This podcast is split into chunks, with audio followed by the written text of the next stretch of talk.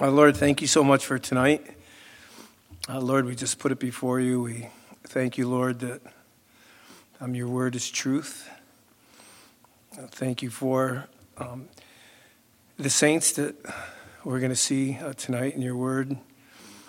Uh, Lord, uh, just Paul's commitment, just the unity of the church, just, just a beautiful picture, Lord, of just you pouring your grace and your love and your spirit um, into the church. And uh, God, I pray that we uh, we could glean from that and uh, uh truly uh, shine uh, for you in this day and age. so we thank you and praise you for these things.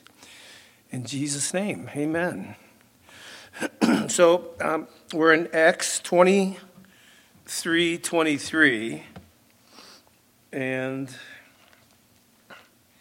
I don't know how much of how much we need to go over to get you up to date. Um, Paul has been um, Paul is finally makes it to Jerusalem, gets to Jerusalem, shares with James and the leadership there all of the things that the Lord has done in those in his three missionary journeys and uh, just his time out in the mission field. You know, they come up with the plan to kind of smooth things over with, um, with the Jews in the church. And um, that kind of, you know, it's kind of hard to, it's, it's hard to say if it backfired. Um, you know, it certainly I don't think had the impact or the outcome that the leadership wanted, but it was just another step in getting um, Paul to, um, to Rome.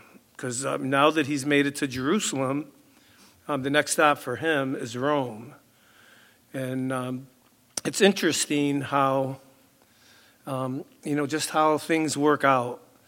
You know, God has a way of getting us where He wants us.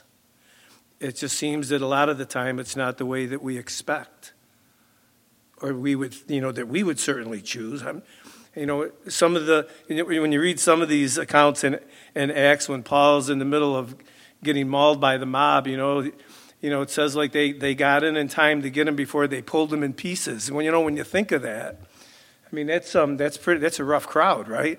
they're thinking they're going to pull you in pieces. So it's just, um, you know, Paul is uh, he he hooks up with um, Lysias, the commander of um, the Roman uh, occupation in Jerusalem.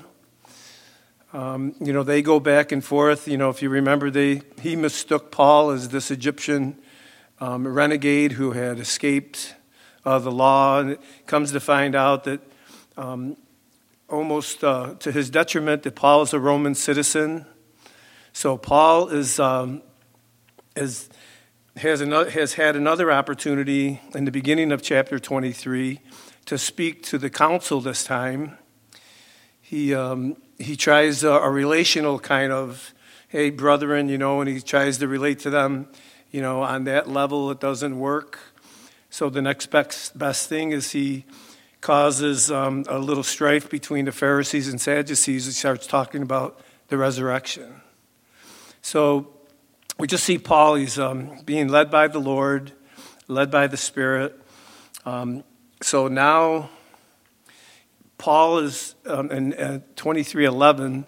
Paul is um, in, in a cell, and uh, the Lord appears to him and tells him to, you know, you know, said he did, you know, paraphrasing, he did a great job here in Jerusalem. Everything went well. you know, and you're thinking about everything went well. Here he is sitting in a cell. But God's perspective is so different.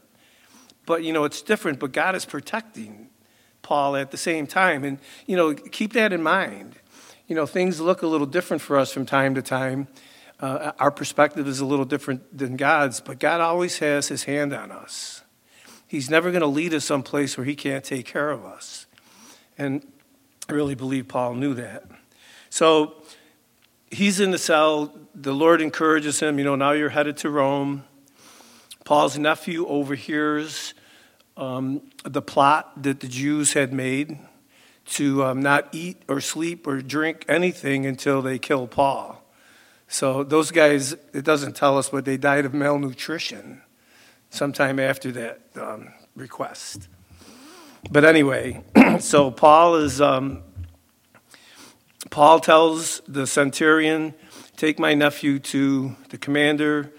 The, young, the commander takes the kid aside. He tells him what's happening. So the commander is, um, is Lysias. So let's pick up in verse 23 of chapter 23. And um, we'll, um, we'll just kind of read through and make some comments as we go. So in verse 23, it says, And he, this is Lysias, called two centurions, saying, Prepare 200 soldiers, 70 horsemen, and 200 spearmen to go to Caesarea at the third hour, which is 9 o'clock, the third hour of the night, and provide mounts to set Paul on and bring him safely to Felix, the governor. So obviously, Lysias took the threat serious.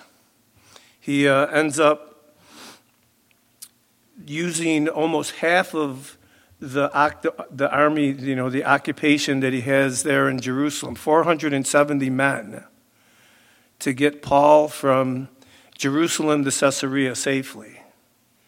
You know, that's, um, that's God's hand on, you know, on Paul, protecting him. Protecting him. So it's interesting, too, to note that, and we'll, we'll see, well, let's read a few more verses and then we'll comment on that. So, verses 25, let's read down to verse 30.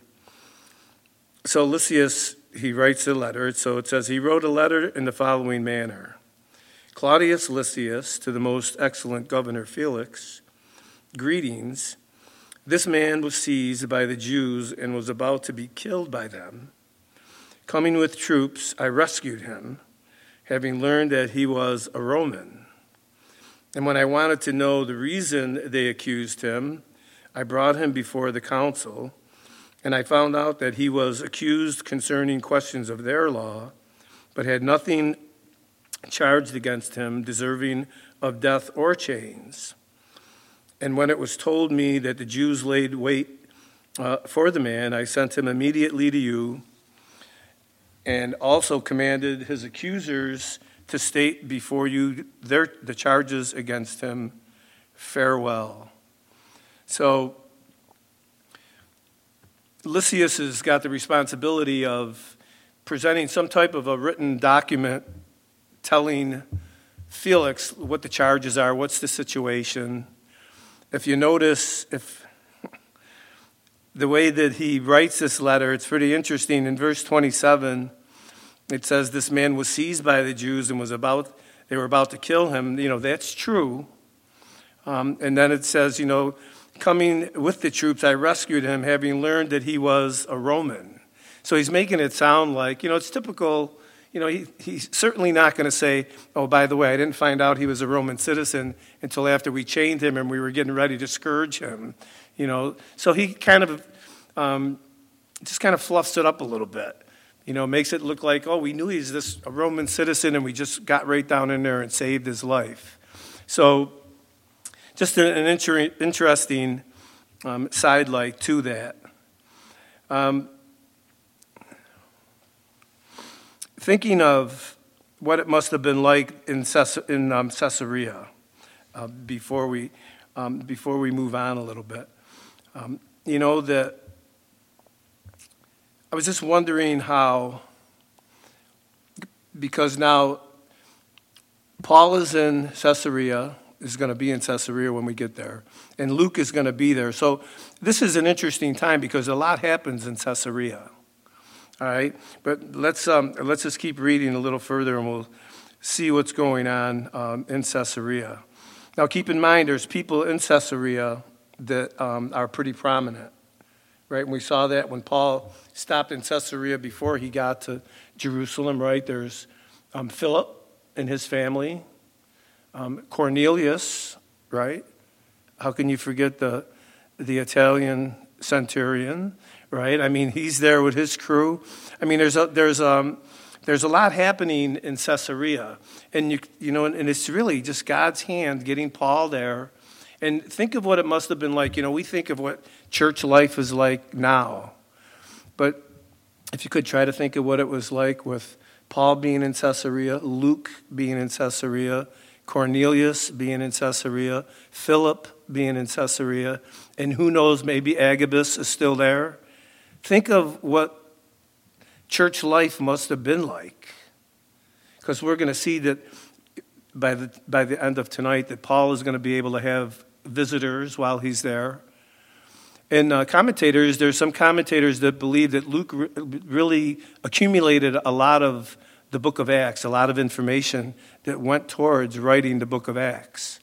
But it must have been just a, a wild time being together with, with these men and the things that they had gone through. I mean, think of what it would have been like for Luke to sit down and talk to Cornelius. What was it like when Peter showed up and started preaching and the Holy Spirit fell on you guys? I mean, you got, I mean, it's a, I mean, in church history, think of just how paramount that was. And Luke has an opportunity, I'm just assuming, I, I'm not saying this is gospel, but to have the opportunity to interact with these men. How about Philip? Philip, what was it like? You know, you were one of those original guys. You were called with Stephen. You know, you, you just think of the, the conversations and the times of prayer and just the interaction. So, a lot of good things are happening in, in Paul's journey. So, we know that um, Lysias um, kind of fudged the, the letter a little bit as he sends it to, um, as he sends Paul with the letter um, to Felix. So it says in verse 31 that the soldiers, as they were commanded, took Paul and brought him by night to Antipatris. And the next day they left the horsemen to go on with them, or with him, and return to the barracks. So if there was going to be a, um, an ambush on this caravan going down, um, that would have been the place from Jerusalem to Antipatris because it was all these winding roads. So it was roughly like 39 to 41 miles from Jerusalem to Antipatris. And it's interesting, when, uh, some of the stuff that I was reading, they said it was like a, like a, um, a way station or an in between point. And, you know, I was thinking of, you know, you watch some of the old cowboys, and, you know, you see the, the stagecoach goes like halfway and it gets, you know, the horses get fed, uh, you know, they get some water, they take a break. Well, that's what I thought about this place in my mind. So it was a place where, like, where it was almost halfway. They would get there, they would rest for a little bit, you know, water the horses, whatever. But it says that after, after they left there to go the rest of the way to Caesarea, um, the 70, 70 of the men stayed, the horsemen stayed with Paul, and the rest went back, uh, back to Jerusalem because from Antipatris all the way back, all the way to Caesarea was wide open, a lot safer ride, and 70 horsemen uh, probably could, you know, handle anything that would come up. So once again, you know, God's hand is on Paul. Um, Lysias certainly wasn't going to take any chances with Paul's, you know, anything happening to Paul being a Roman citizen. But, you know, in spite of that, you know, God uses those circumstances in ways that benefit him. So it's, a, it's an amazing thing to see. So in verse 33 through 35, it says, And when they came to Caesarea and had delivered the letter to the governor, they also presented Paul to him. And when the governor had read it, he asked what province he was from. And when he understood that he was from Cilicia, he said, I will hear you when your accusers have come. And he commanded him to be kept in Herod's praetorium. So the governor is Felix. We really don't need to spend a lot of time on Felix. He wasn't, um, he wasn't the best of men. He, uh, he was a slave before he got into politics and uh, ended up in the position that he was in. Um, he was uh, freed by Emperor Claudius. And because Felix's brother was a friend of the emperor, Felix, his political career kind of blossomed, you know, and it's um, sometimes it's not what you know, it's who you know, right? And in this particular case, it worked out for him. Um, let's see, he wasn't very popular, wasn't a very popular guy. Felix was, was known for indulging in every kind of lust. Tacitus described him as exercising the power of a king with the character of a slave. So, interesting kind of guy to have to present your case to, right? I mean, he was more interested in bribes than he was in the truth. So, Herod's Praetorium, you know, there was, it was built by Herod the Great, and they actually had cells for prisoners there, and uh, that's where uh, Paul was held. And it's, it doesn't take long for Paul's accusers um, to come down to Caesarea, and uh, they didn't hesitate um, to follow Paul. It was, they didn't waste any time at all. And as we, as we move on, um, I think you'll see that Paul isn't, and this is important, he isn't defending himself as much as he's witnessing for Christ in the church. And you know, guys, that's our primary function. Even in the day that we, the times that we live today. You know, our primary um, purpose on this planet is to be a witness and to be a light for Christ. You know, and there's, you know, sure, there's a lot of weird things going on, but don't lose sight of that. You know, we, we, we definitely, God's called us for a purpose. And He's, he's given us, a, you know, we're on a mission. And it's just important for us to understand that. And, you know, Paul, you know, Paul doesn't get caught up in the politics. And I just love how sensitive he is to the Holy Spirit and how he's just, he, you just see him handle these situations, not so much with a, a sense of ease, but just, um, you know, he just, just handles them in such a, um, uh, just a, like an exercise of wisdom. You know, he doesn't get ahead of himself. He doesn't get, you know, he doesn't fall behind. He's just, you know, right, it just seems like he's saying the right things at the right time. And it's just, a, I really attribute it to his walk with the Lord and his relationship with the Lord and just being sensitive to the leading and the guiding of the Holy Spirit. And, um, you know, that's available, obviously, you guys know that. That's available for us today. You know, Paul just models it for us. It's not like, I don't, if it wouldn't be wrong to say, I mean, he, I, I don't want to put him on a pedestal, but at the same time, I don't want to take him off the pedestal either because he's really has been just an awesome example for us. But, you know, these things we see in the book of Acts, you know, that, that kind of um, sensitivity to the Holy Spirit, being led by the Holy Spirit, um, is available for us today, guys. And it's, you know, stuff that, you know, we really need to seek the Lord about and just trusting Him. And, and really, this is God's method. God had spoken to Paul. Paul heard what God said and obeyed, right? And Paul's confident that he's being led by the Holy Spirit. Paul, in spite of what people told him, felt in his heart that he was in the will of God going to Jerusalem, and he was in God's will. You know, and once again, I just want to kind of bring it to where we're at. You know, you know, we really need to, to be confident in our relationship with the Lord as God is leading us. You know, we and prayer, being in the Word, just seeking God, spending that time um, you know, and that's how I, that's how that sensitivity grows. You know, it's spending that intimate time with the Lord, spending the time in the Word, and you know what? It's trial and error, right? Sometimes it turns out to be, okay, Lord, is that you? Well, do you take a step of faith, and you know, God kind of moves things around. But that's you know that's our walk with the Lord. I wish I could say that, um, you know, in the years that I've been saved, that I'm batting a thousand. You know, I'd even be happy to say I'm batting 500 sometimes. You know, it's, it's life. It's life. And, you know, I know that um, a lot of times we, um, you know, we focus on folks in the in the fellowship that I, you know, or maybe in a service that aren't saved. But you know, as I was reading this, I was thinking to myself, you know, there's so much ministry that needs to happen in the church to individuals. Because, you know, think about it. Once you get saved, that's when really, I mean, the excitement starts, but that's when the battle begins, right?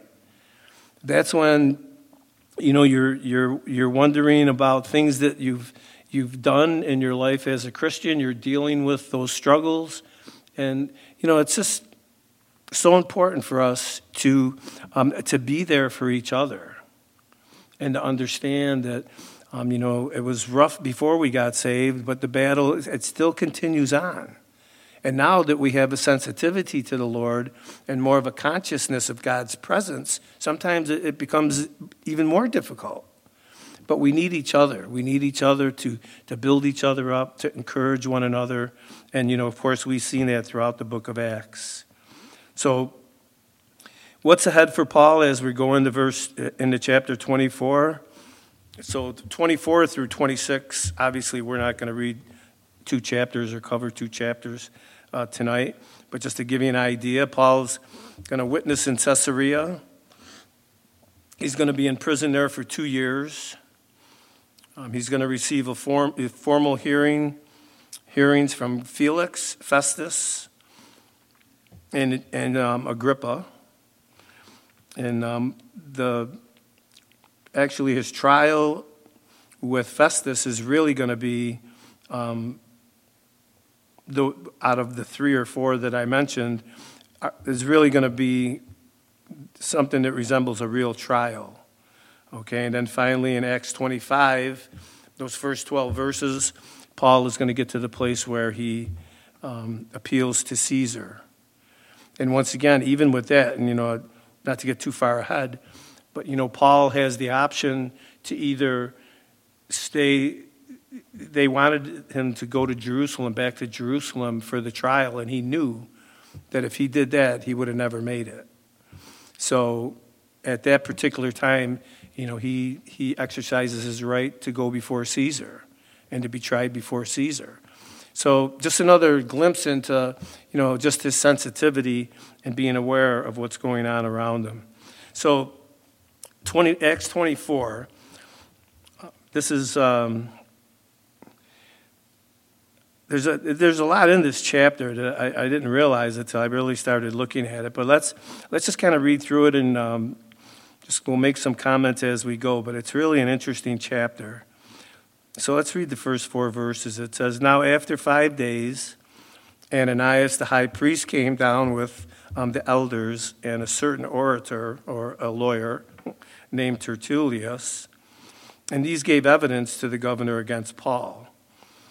And when he was called upon, Tertullius began his accusation, saying, Seeing that through you we enjoy great peace and prosperity in being brought to the nation by your foresight, we accept it always and in all places, most noble Felix, with all thankfulness. Nevertheless, not to be tedious to you any further, I beg you, hear by your courtesy, a few words from us. And, you know, I'm reading it and I can't help but laugh. You know, here's a guy who can't stand Felix. I mean, there's so much animosity and hatred between, you know, these two, and yet he's like, you know, typical. you know, I, I shouldn't say that. He, he's not a typical lawyer. He's, you know, because that would be really be bad. I know a lot of people that are lawyers that are very nice. So, but you know, he's just buttering them up. And it's not, I mean, certainly Felix is not believing a word he's saying. And he's probably sitting there saying, okay, come on, just get to the point. You know, forget about all of this. Just get to the point. So he's a lawyer. Um, he opens up um, the prosecution, trying to flatter his way with, um, with Felix. But what, as we read verses 5 through 9, we're going to see that you know, he, he, they're going to level four basic charges against Paul. And I guess it depends on how you break them up. Some, it could be three, but I, I, I came up with four. All right, so um, either way, let's just read through those. And um, it's just, this guy is an interesting guy. We have found this man a, it's a plague. When's the last time somebody called you a plague? Oh my gosh, how bad do you have to not like somebody to call him a plague? You know, it's like, oh my gosh. A creator of dissension, so that's two charges, uh, among all the Jews throughout the world, and a ringleader to the sect of the Nazarenes. He even tried to profane the temple and we seized him and wanted to judge him according to our law. But the commander Lysias came by and with great violence took him out of our hands, commanding his accusers to come to you. By examining him, this would be Paul, yourself you may ascertain all these things of which we accuse him. And the Jews also assented, maintaining that these things were so. Wow. So, yeah, this you can tell there's no love lost for Paul, right? So we, they have found this man. So his opponents argue that Paul had been causing riots throughout the empire, that he spoke against the law of Moses, and that he brought a Gentile into the temple. So he proceeds and he, there's these four charges, and I'll just mention them and make a little comment about a few of them. But something I want to I want to say this as we kind of jump through this every so often. Those things in the accusation that were criminal were not true. And those things in the accusation that were true were not criminal. So that's the whole logic of the thing. You know, it's, they have no case at all, but they're going to do their best to, to present it. So the first, in verse 5, he, you know, he calls them a plague, right? You know, and I looked up some of the, the synonyms for that. You know, he's talking about being a nuisance or a pest. You know, I know every once in a while when I was little, I, my dad would say I was like a little pest. You know, go do something, you know. But, you know, to be called a plague and a pest in, in this context is kind of crazy. The second one, he was a creator of dissension uh, among all the Jews. And this is, uh, of the four charges, this is the serious one because they could have viewed this as sedition. And it really could have, caught, you know, that they could execute Paul um, for that. Um, the charge had uh, political overtones because Rome, um, you know, they tried to maintain order. You know, you, you didn't buck the system there. Um, it's too bad you can't send people, some people from today back in time. Uh, could you imagine people protesting the way they do today with the Roman government? It would be all over with. But anyway, so that's that's the serious of the two. You know, Paul is when we get to his rebuttal, he's going to obviously um, deny that charge. And then, and once again in verse 5, they said he was the ringleader of the sect of the Nazarene. You know, and Paul is going to accept that charge, but with an explanation added to it. Okay? Um, this third charge uh, was also concerned the government because, and this is, this is how Tertullius was making his case. He wanted it to um, appear that Christianity was separate from, from Judaism. And if he could make that point, if he can get Festus to see that, then he would see Christianity and Paul as a threat to Rome. Okay, but um, you know that's um, that's not going to happen because at that time the Christian faith was still identified with the Jews. So you know his his case is pretty um, pretty flimsy, and it wouldn't be until later on when Christianity when Christianity really took off and when Nero became in power, uh, that this would have been more of a threat. That Christianity kind of grew into being a threat to Rome. At this point in time, um, it really it really wasn't. So, in this fourth, the fourth thing, the fourth charge is that uh, that Paul tried to profane the temple, and uh, of course Paul is going to refute this as well. But this fourth accusation um, Tertullius had to handle it with care uh, because he's, he, in, in doing this, he's, he's impl- implicating that he's trying to say that all of this was the fault of Lysias, the commander, that, that if he wouldn't have done what he did, none of this stuff would have happened. We would have just killed Paul back in Jerusalem and it would have all been over with. So he's trying to make a case against um, this Roman centurion, really, this Roman commander. Um, and that's, um, that's a pretty brave attempt, you know, to try to do because um, the, you know, the Roman government didn't take well to that. So,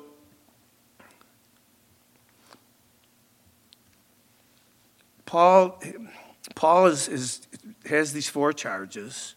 Tertullius, what he does in, in verse 6 is he, he's a pretty shrewd guy. He lessens the charge of this fourth accusation. And it says that in verse 6 that he tried to profane the temple. Okay, so he's got two reasons for this. Paul's accusers realized that the original charge, profaning the temple, um, there wasn't enough evidence even to sustain that.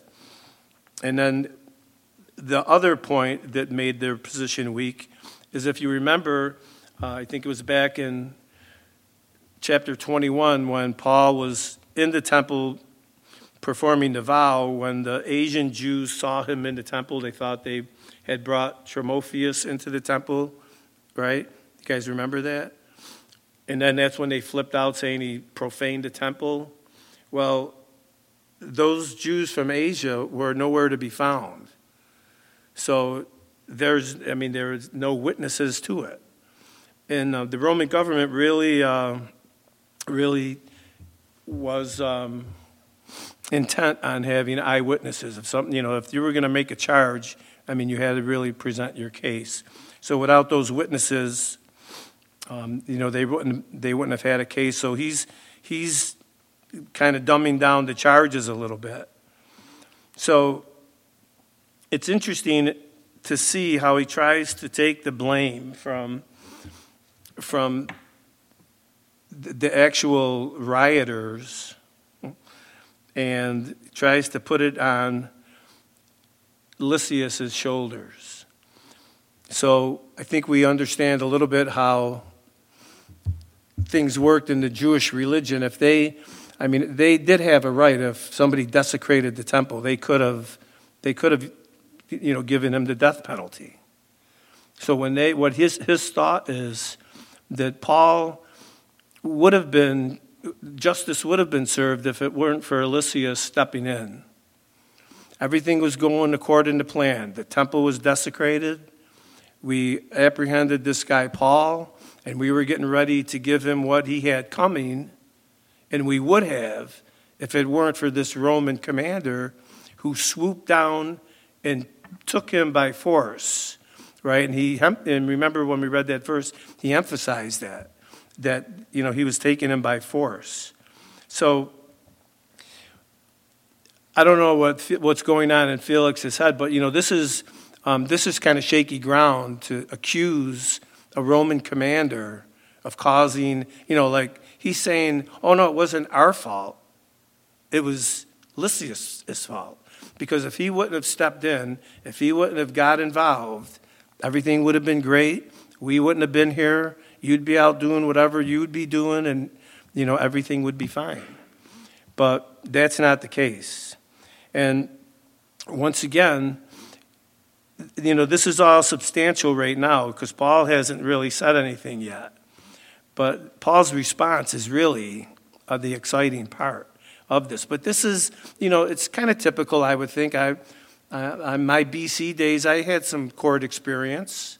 You know, so I understood a little bit about what it was like to go to court and, you know, witnesses and that whole thing. But, um, you know, for for Tertullius, he's just trying to do his job. But you know, it, it, once Paul starts speaking, you know, his whole case is is going to go south. So in verse seven through nine, it says, "But the commander Lysias came, and of course, this is his response, um, trying to blame Lysias." But the commander Lysias came by and with great violence took him out of our hands, commanding his accusers to come to you. By examining Paul or him yourselves, yourself you may ascertain all these, all these things of which we accuse him. And the Jews also assented, maintaining that these things were so. So, you know, just bearing out that point that Tertullius was, is trying to shift the blame onto uh, Lysias, saying if he wouldn't have got involved, everything would have been great. So that's how he rests his case. Okay, he charges Paul with these four charges. The last one, he kind of shifts, tries to shift the blame from um, the mob and you know the the council to um, to Lysias. So here's Paul's defense, and um, we should be able to get through most of that. All right, so let's read verses 10 through 21, and then we'll comment on them. So then Paul, after the governor had nodded to him to speak, answered. And notice the difference between Paul's opening statement and um, Tertullius's. Inasmuch as I know that you have been for many years a judge of this nation, I do the more cheerfully answer for myself, because you may ascertain that it is no more than 12 days since I went up to Jerusalem to worship. And they neither found me in the temple disputing with anyone, nor inciting, inciting the crowd either in the synagogue or in the city. Nor can they prove the things which they now accuse me. But this I confess to you that according to the way which they call a sect, so I worship the God of my Father, believing all things which are written in the law and in the prophets. I have hope in God, which they themselves also accept, that there will be a resurrection of the dead, both of the just and the unjust. This being so, I myself always strive to have a conscience without offense toward God and man. Now, after many years, I came to bring alms and offerings to my nation, in the midst of which some Jews from Asia found me purified in the temple, neither with a mob nor tumult.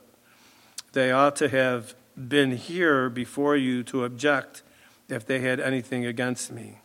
Or else let those who are here themselves say, if they found any wrong in me while I stood before the council, while I stood before the council, unless, is, unless it is for this one statement which I cried out, standing among them, concerning the resurrection of the dead, I am being judged by you this day.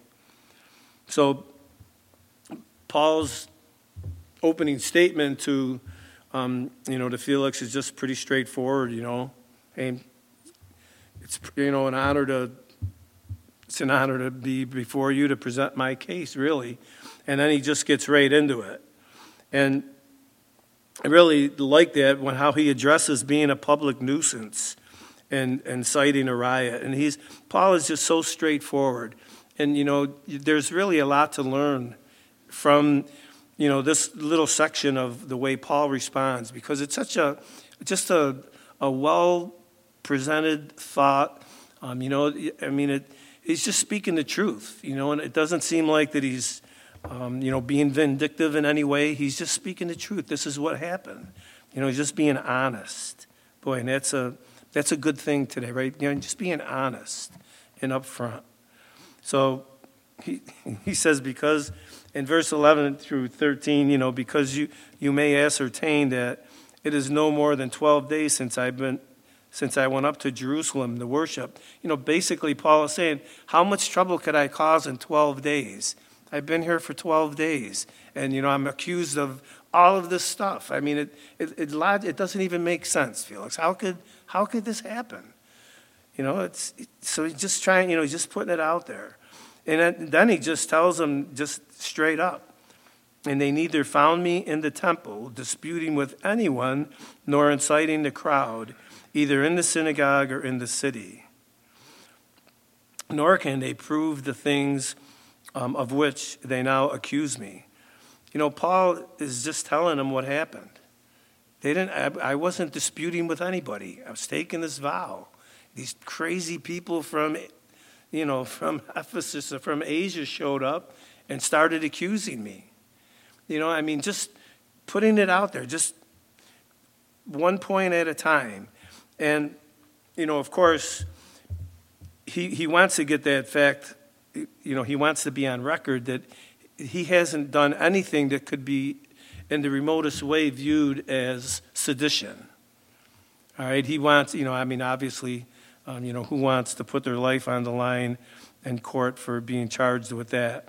So, Paul hardly had enough time to do anything um, or accomplish any of these things that these guys were saying. So it's just interesting to see just fact after fact. And you know, it's interesting when you, um, you know, when you present the Word of God, when somebody asks you about your faith or, you know, why do you feel a certain way about this issue or that issue, you know, it doesn't have to be this big elaborate thing. It's just speaking the word of God, just speaking the truth in love. You know, why do you feel a certain way? Why do you feel this way, you know, about this law or that law? You know, we should be able to explain the way we feel from a biblical view, a biblical perspective. You know, Paul is just speaking the truth and he's just being honest with these folks. He doesn't he doesn't need to wiggle around any of this, you know, like Tertullius was doing. He's just being straight with the facts.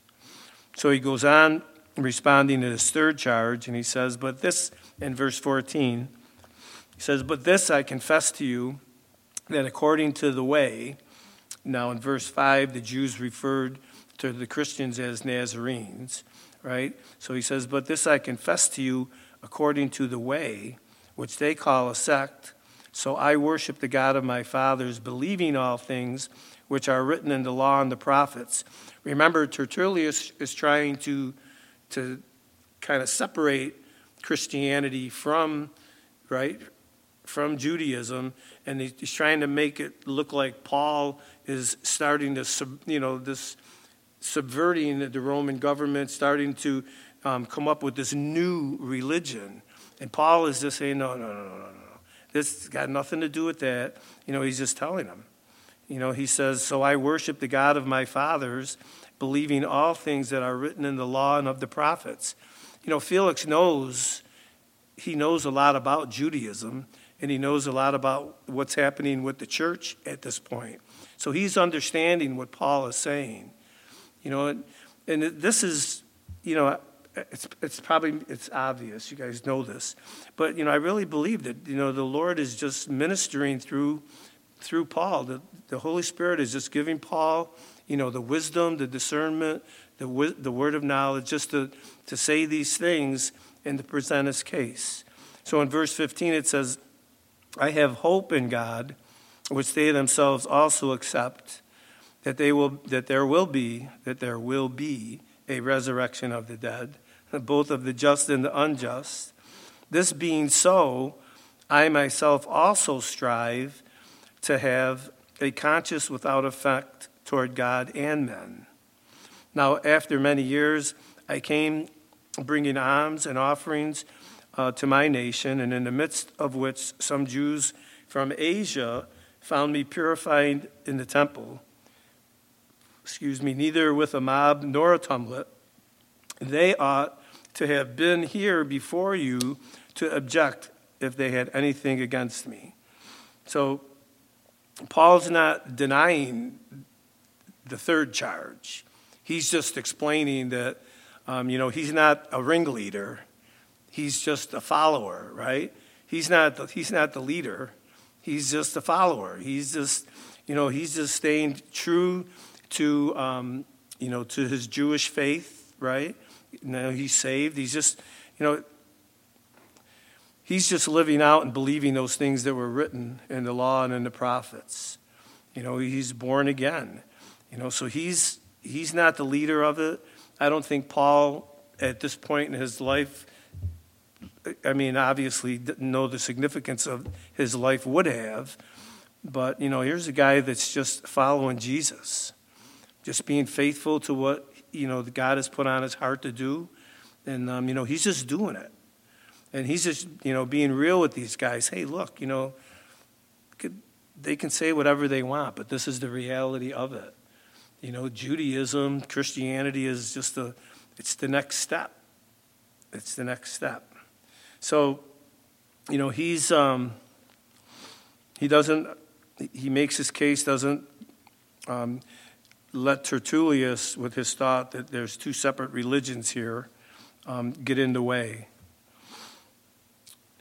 And you know, one thing that Paul said in verse 16 this being so, I, I myself always strive to have a conscience without offense toward God and man. And uh, you know, if you get the order right, things really work out, right? Because when you strive to have a conscience without offense towards God, you'll have a conscience without offense towards men. You know, but it's, you know, it's our relationship with the Lord first. that determines how everything else falls into place as we live out our faith. So, um, not about not about us first. So, in Paul, when he's talking about in verse 17, you know, now after many years, I came to bring alms and an offering to my nation. You know, on his third missionary journey, you guys know he was taking that offering, and that's one of the big reasons why he wanted to get back to Jerusalem to present that offering. And for Paul, I really think that him doing things like this, ministering and serving in that capacity, um, part of his heart was to bring unity into church between, you know, the foundational part of the church was which was mostly um, Jewish believers, but you know, coming back from being out in the mission field and bringing this offering back from the Gentiles and saying, you know, look, you know, the, this church is one, Jew and Gentile.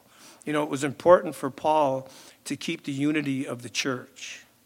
And, you know, that should be so important to us.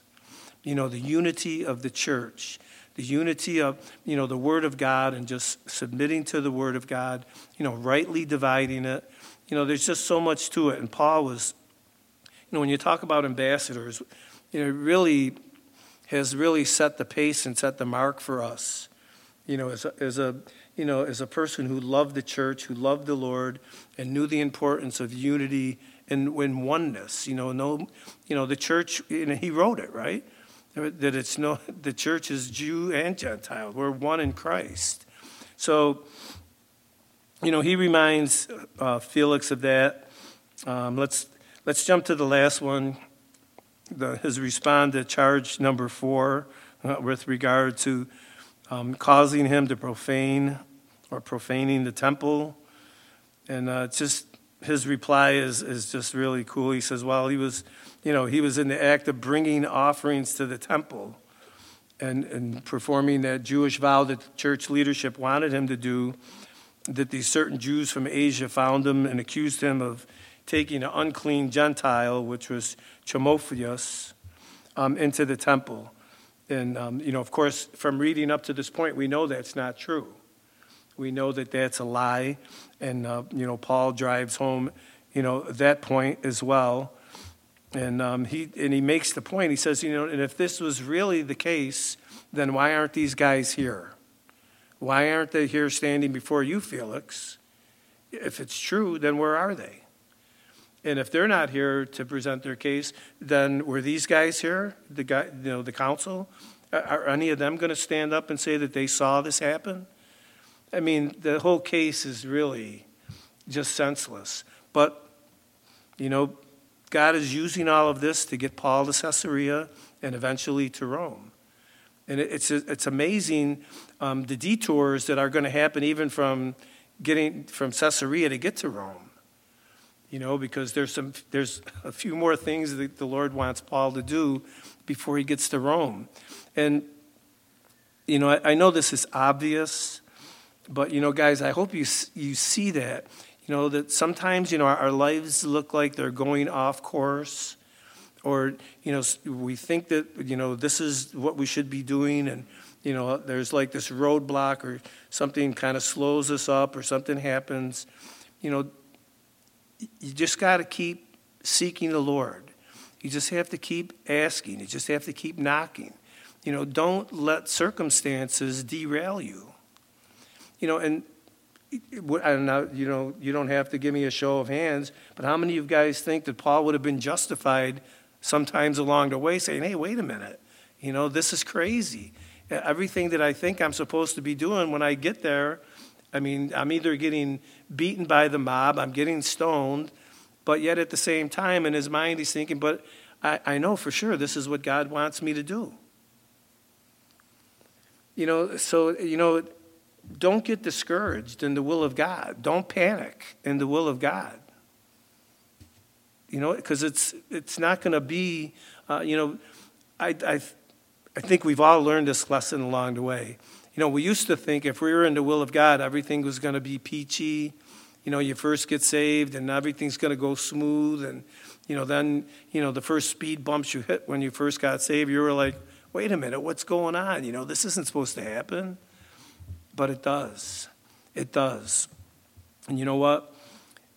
I'm so encouraged by just reading through the book of Acts to see um, how the early church dealt with adversity and how God honored that as they stayed true to the course, as they stayed true to the Lord. So uh, we're going to stop here. Um, you know, read, uh, read ahead. This is really, from now to the end of the book of Acts, is they should, I mean, they should make a movie out of the, this is amazing just to see how Paul gets to Rome and then think, oh, now that he's at Rome, and think about it. When he's at Rome, think of, he writes a whole bunch more of the New Testament. I mean, God is, God, amazing isn't even describe it. God is just awesome. And I hope as you read through the rest of Acts, and as we cover it, um, you know, on my Sunday nights, that, um, you know, your faith will just grow in leaps and bounds, just seeing God's hand when it looks like that things can get just totally out of hand, God is still there. You know, and the ship's going down, but God said everybody's going to make it. Everybody makes it. You know, Paul, you're going to Rome, but you know what? There's a whole island of people that need to hear about me. I mean, think about that.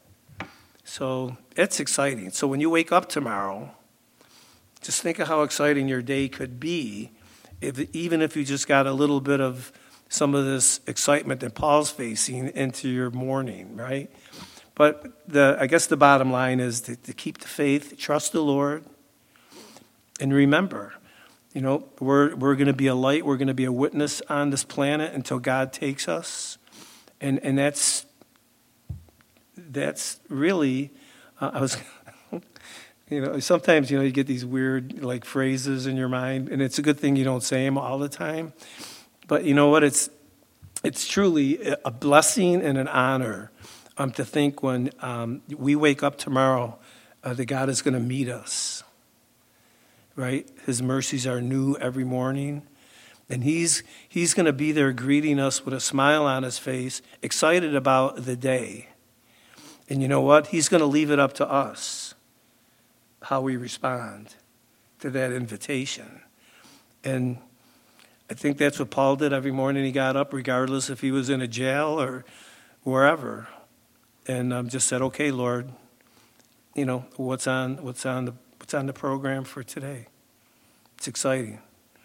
Let's pray, Lord. Thank you for um, your word, and I thank you for giving us an opportunity to um, just look at the early church and uh, the, what they went through, the, the challenges and the blessings, um, the heartache and the joys. And Lord, we're, um, we live in a different time, but yep, we're still the church.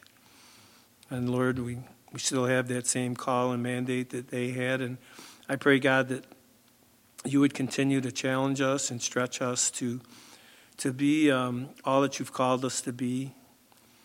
Uh, God, that we would um, be excited, Lord, about the opportunity to, that we have to serve the King of Kings and Lord of Lords, and uh, to think that, um, you know, Paul thought it was an honor to, to speak before Festus and Felix and these other um, political guys, these kings and rulers. Um, we have the opportunity to, to walk and talk with you every day uh, Lord, of our existence here on this planet. And we thank you for that. And I pray that the reality of that truth would really um, sink deep into our hearts, God, and that we would truly, um, truly, uh, truly um, just sense uh, just the awesomeness of that. So we praise you and thank you for um, the rest of our night. I pray, God, you get us all home safely. And Lord, um, should you give us tomorrow, we Thank you for being an active part of it. And it's in Jesus' name we pray. Amen. Amen.